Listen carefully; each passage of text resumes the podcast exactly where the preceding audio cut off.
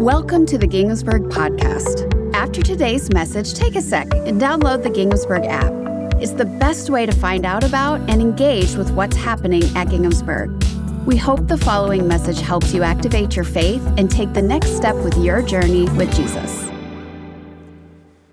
Good morning, everyone. Thanks for coming out on this very cold, windy day. It's good to see each and every one of you. And welcome to those worshiping online. I know that we have a lot of people online today, and thank you for joining us. My name is Dennis Miller, Senior Pastor of the church, and I'm super excited about this new series that we're starting this morning entitled Modern Love. For the next four weeks, I'll be preaching this series where we, instead of looking of what Hollywood says love is, we'll be looking to the practical truth of God's Word. We're going to cover everything from dating all the way to surviving the empty nest. And so today we're looking at dating. I do ask for your prayers today. I've been under the weather the last couple days, but God has resurrected me to be here with you today. And I have these words that I want to share with you as we jump right in. Now, by a show of hands, how many people are old enough to remember, or you remember the reruns or watch it on YouTube, the old TV game show, The Dating Game. Yeah, The Dating Game. It aired way back in 1965, but new episodes have been viewed from the 1970s, the 1980s, the 90s, and even the 2000s. Very popular show where you would take usually a woman and she would interview three bachelors. She could not see them, they would be behind a wall but she would ask them questions, and at the end, she would make a selection who to go out with on a date paid by the game. Usually, an expensive or nice restaurant in Los Angeles somewhere. Well, several years ago, CNN reported the revelation that creepy contestant, now get this, serial killer, Rodney Alcala, have you heard of this? Won the dating game show. There, there he is, there on the actual show. And w- when he won it, he was actually in the midst of a several year killing spree. Now, the woman who selected him still lived. She was not one of the victims because after meeting him, she got bad vibes and she talked to the producers and got out of the date. Later, it came out who he was, and he was arrested, he died in prison, and all that. But it's a reminder you've got to be very careful who you select, friends, to go out with on a date if you decide to play the dating game. Now, seriously, in regards to searching for the right person to date in life, how do you know who to select? That you're not making a bad decision. That's what this message will talk about today, although I think there's some practical truth for all of us here, whether we're dating or not, whether we're in middle school or whether we are a senior. Now, I can look back upon my childhood, it seems like many, many years ago. But when I was in kindergarten, if you liked someone, how you showed your affection was basically violence. I mean, we'd be out on the playground at recess, and I really liked someone, you would tackle that person, maybe pull their hair, you know, say something, and that was a way of showing affection. But then throughout elementary school, we started to pass notes. Anybody remember that? This was before text, young people. This was before, you know, social media. Do you like me? Check yes, no, or maybe. now, by the time we reached around 12, we started going out or going with. I mean, we weren't going anywhere. We didn't drive or anything, but you were going with someone. You were going out with someone. But it seemed like it got even more complicated from there. And maybe you're in a situation today where you just do not know how to find someone you don't know who to date and you are not really into the internet thing and you are tired of people fixing you up on blind dates. And so you find yourself dreaming that your encounter will be something like on a Hallmark movie. You'll be in the hardware store and you'll just happen to run and catch the other person's eye. Or maybe you find yourself these days spending more time produce section at Kroger's. or maybe it's just taking your dog on long walks in the park, hoping that this would be the time that you would find someone. How do you play the dating game? How do you wisely choose a spouse? How do we go about it? And the question then, as believers here in the room, does God have anything to say about this? There's not a lot in the Bible actually about dating as we know it here in the 21st century. But I believe that God does have some good words for us today from the scripture. And I want you to know right off the start that I don't claim to be some dating doctor, some expert. I'm not a Dr. Phil wannabe. You know, the truth of the matter is, I've only dated one person in the last 31 years. but I think I've done pretty well with that date. So, what I want you to know is that everything that's going to be said today, and actually the next three weeks, does not come from some tall guy who thinks he's an expert on dating or relationships. It simply comes from the practical truth of God's Word. My underlining principle and conviction is this I'm a Christian pastor, I'm a Christ follower, and I'm a shepherd and the elder of this church, pointed by the bishop, really by God, to be your pastor if you decide to come into this place. And so, my job is not to teach from the Reader's Digest or from People magazine. My job is to teach from this book here. And I believe that this book contains not only all things necessary for salvation, but it contains the practical wisdom and truth of God's word, the written word, for us today. I believe 2 Timothy chapter 3 verse 16. Would you look at this scripture? All scripture is inspired by God and is useful to teach us what is true and to make us realize what is wrong in our lives. It corrects us when we are wrong and teaches us to do what is right. So it's my job, the very best I can, to teach from this book because I know that someday I'll stand before the judgment seat of Christ and I personally will have to answer to the things I taught from this stage. And that humbles me a little bit. And so that's where I come from today.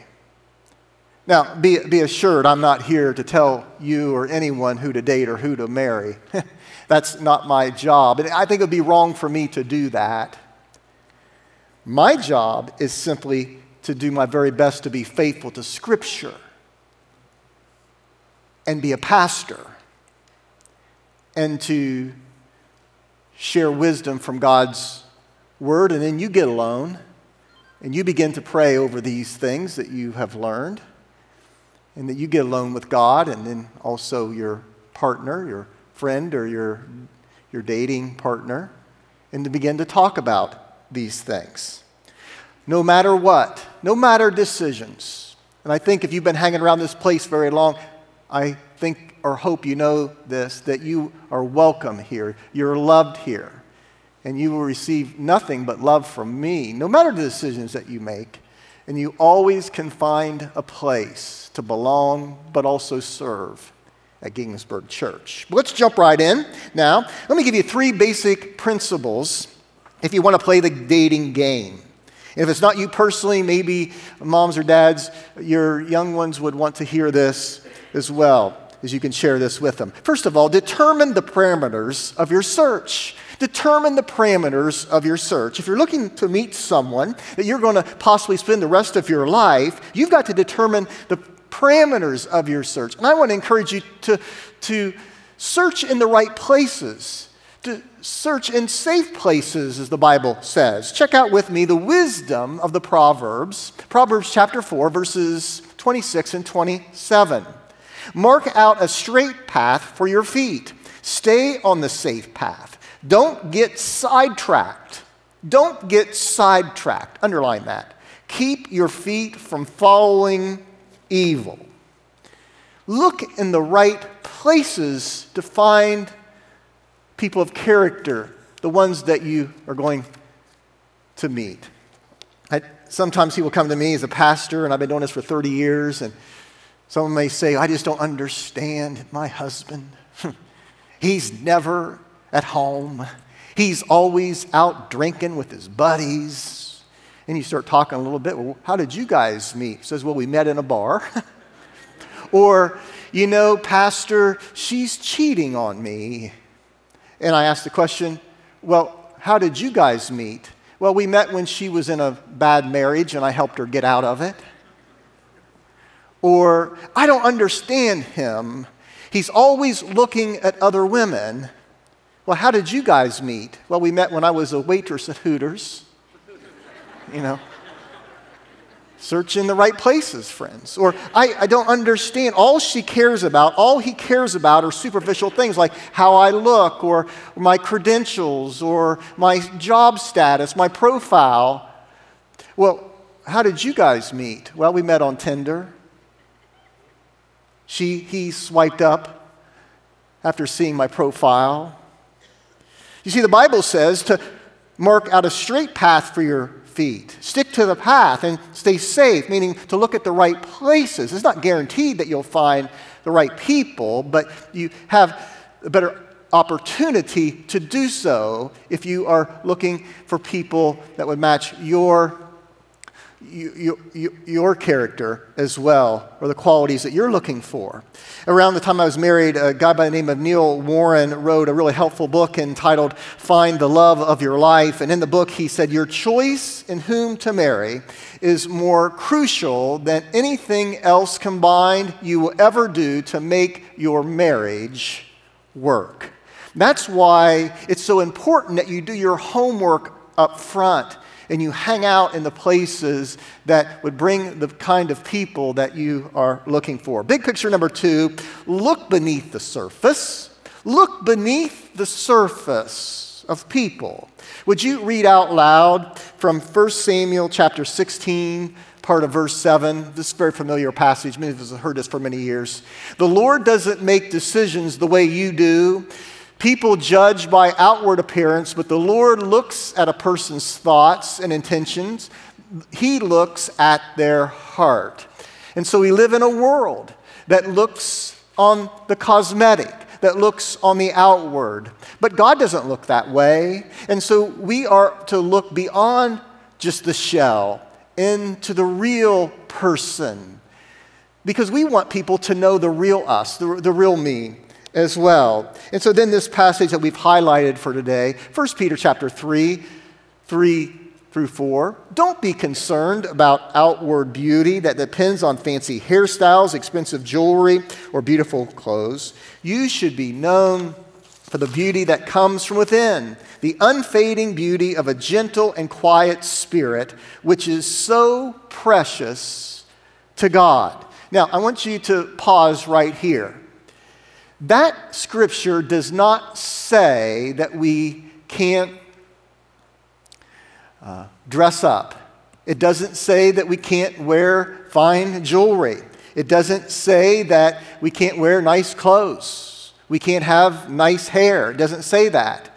That scripture doesn't say that we shouldn't take a bath, that we shouldn't wear deodorant, that we shouldn't brush our teeth. I want to I want to encourage you to do that. But what it is saying is that don't be so consumed with that that you miss the true beauty, the inner beauty. Look beyond those things because it's beyond those things that you will find if you look beyond the things of this world.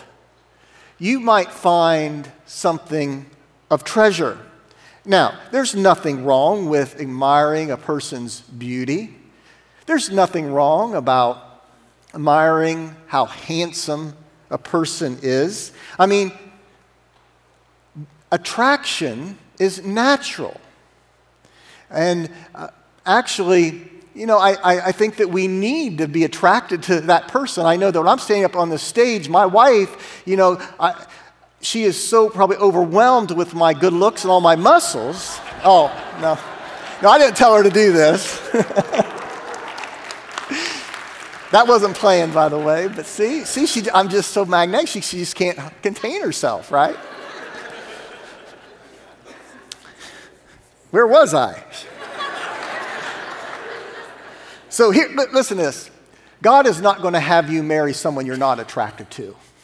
Some of you right there are saying, Thank you, Jesus, right? Because it, the, the truth is, though, that has to be much more than that. There has to be something.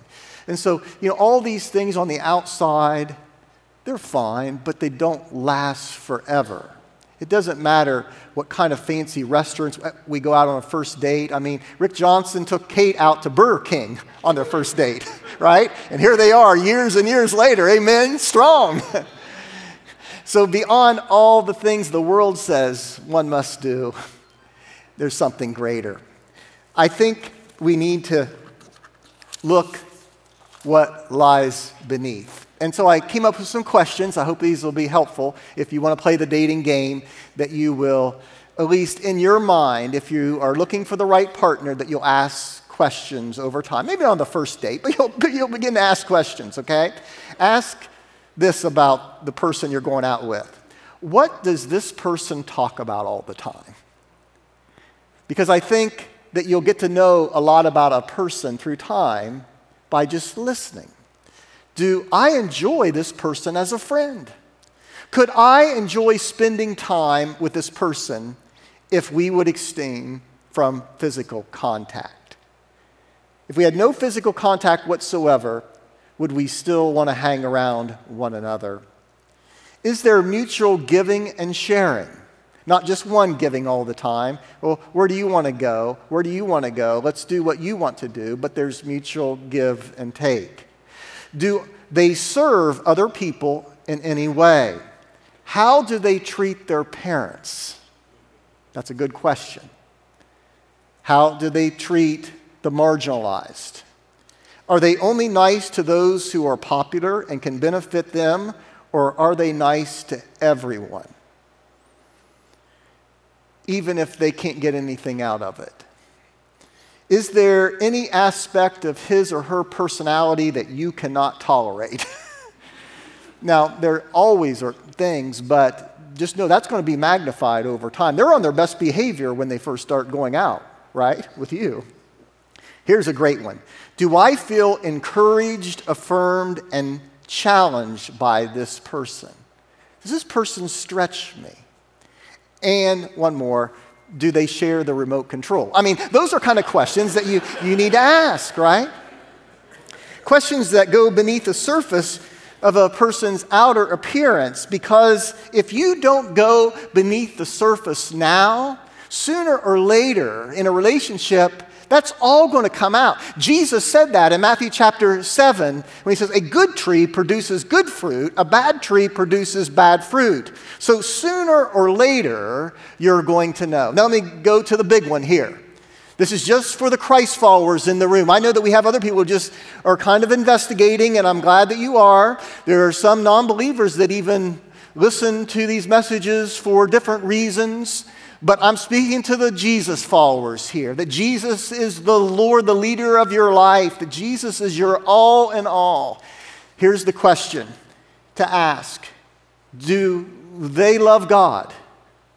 Do they love and follow Jesus Christ? Meaning, if that's the most important part of your life, you need to be over time asking that question about the individuals that you date.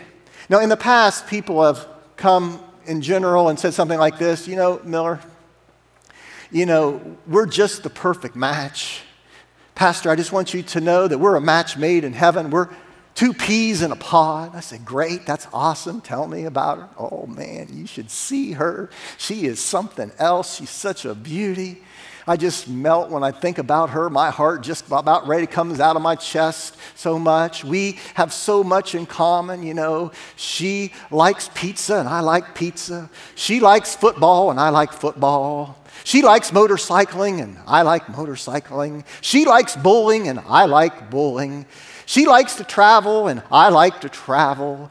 We finish each other's sentences and we're just a match made in heaven. And I say, That's great. That's awesome. I'm so happy for you. I pray for you. Blessings for you.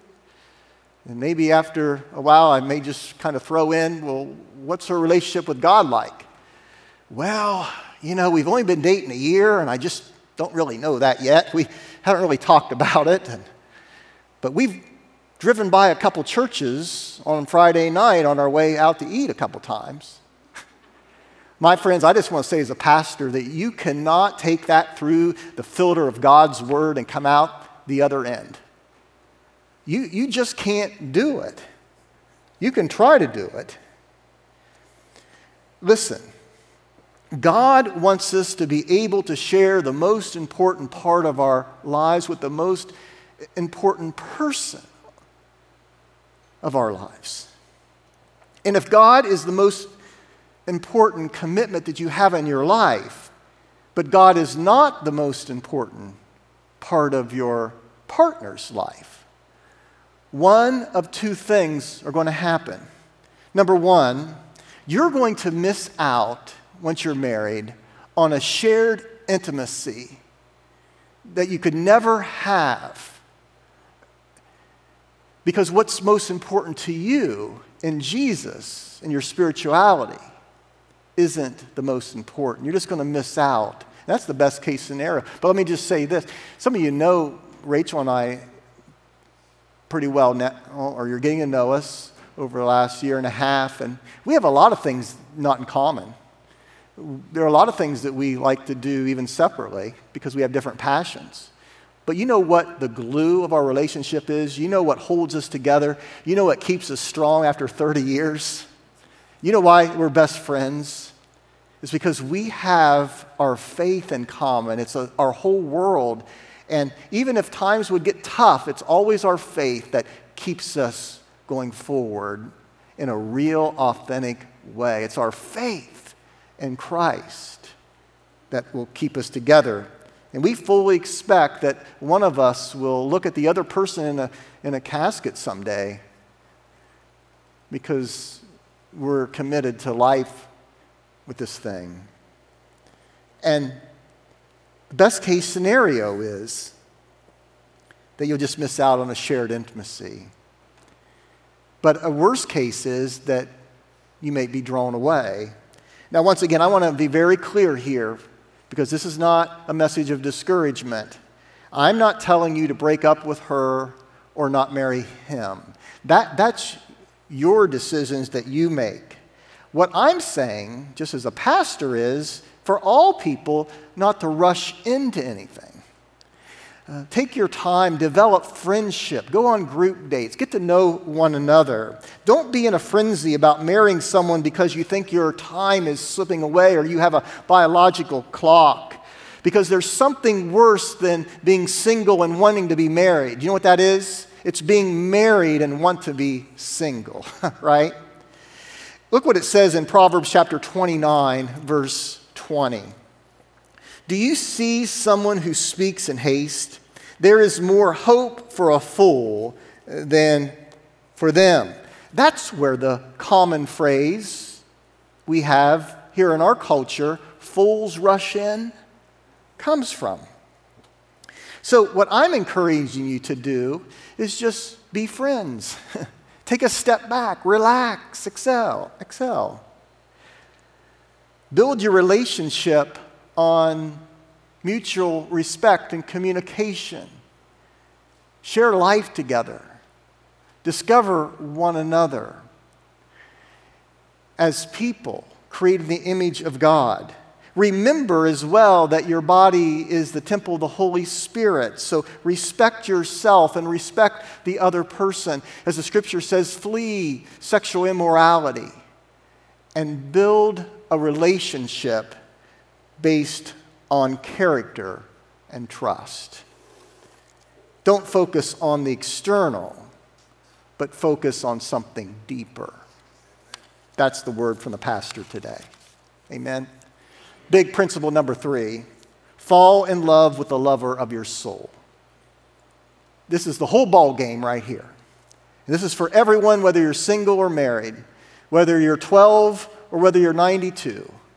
Fall in love with the lover of your soul. Proverbs chapter 4, verse 23 Above all else, guard your heart, for it is the wellspring of life. Now, if that's true, if your heart is the wellspring of life, then we've got to be very careful to give it first to the one who matters most, and that's Jesus. Because deep down within all of us, we really just want to be loved. We want to be accepted. We want to find purpose. We want to find meaning in life.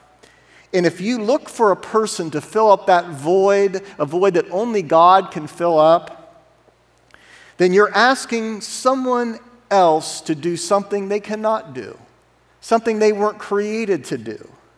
Only Jesus can fulfill that void. I mean, if you're not content when you're single with yourself, then you're not going to be content when you're married. I mean, if you don't know that your self worth is wrapped up in what Jesus Christ did on the cross 2,000 years ago, then even if you get married, you're going to be struggling with self esteem issues the rest of your life. Because you see, you're asking someone to do something they can't. See, we think if we're lonely that our problem is a horizontal problem, but really it's a vertical problem that we have. Now, finding the right mate, finding the right spouse can be icing on the cake. It can help us along the way, but it can never be what our heart is really longing for. Only God can heal our soul. So I think that great, you know, I like movies too. I like romantic movies. I watch the Hallmark movies too. But I think that that line from Jerry Maguire towards the end that's real famous, you complete me, is actually false reality. Because only God can complete you and me. Let's look at one more scripture Isaiah chapter 54, verse 5. For your Maker is your husband, the Lord Almighty is his name the Holy One of Israel is your Redeemer. He is called the God of all the earth. Now, I want to give a very quick closing word before we get out of here today to married couples. Some of you have been married for maybe 40, 50 years, and you're thinking, oh, man, I wish I would have heard this message 40 years ago because it seems like I blew my one and only draft pick. Well, don't think that way, okay? That's why I'm doing this series. Because maybe the truth is that you're not with the wrong person. It's just the two of you need to do a little work. You both need to grow. I know Rachel and I need to grow. We all need to grow together in God's Word. We need to grow as individuals. We need to grow as a couple. And that's why we're doing this series over the next next week. I'm going to talk about treasuring our spouse and being very intentional to learn not to look at our own interests, but the interest of our spouse. What does it mean to honor children? We'll do that in two weeks, and then we'll talk more about the elderly years and what we can learn and how we can not just survive those, but thrive in those when all things are new. I pray what you'll take away from this message today is that our worth, who we are, can never be defined and shaped by simply another person. But we can find who we really are, and we can find what we're really worth in a relationship with the one who matters most the Lord Jesus Christ. Lord, today, as we gather here, we are bombarded by messages of what love is from magazines, from movies. But Lord, we come back to your word today. Your word that speaks life to us. And I pray for every single person in this room that they may find life fully in you, and then the relationships will just spill over from that. And I pray for every couple in this room, whether dating or married. I pray that you, you'll unite them in your love that never lets them go. For we pray this in Jesus' name. If you agree, say amen. I hope you enjoyed today's message. I've got two invitations for you before you go. First, subscribe to our podcast so it shows up in your feed every week. And if today's message inspired you and you would like more people to hear it, you can give a financial gift through the Ginghamsburg app or online at ginghamsburg.org.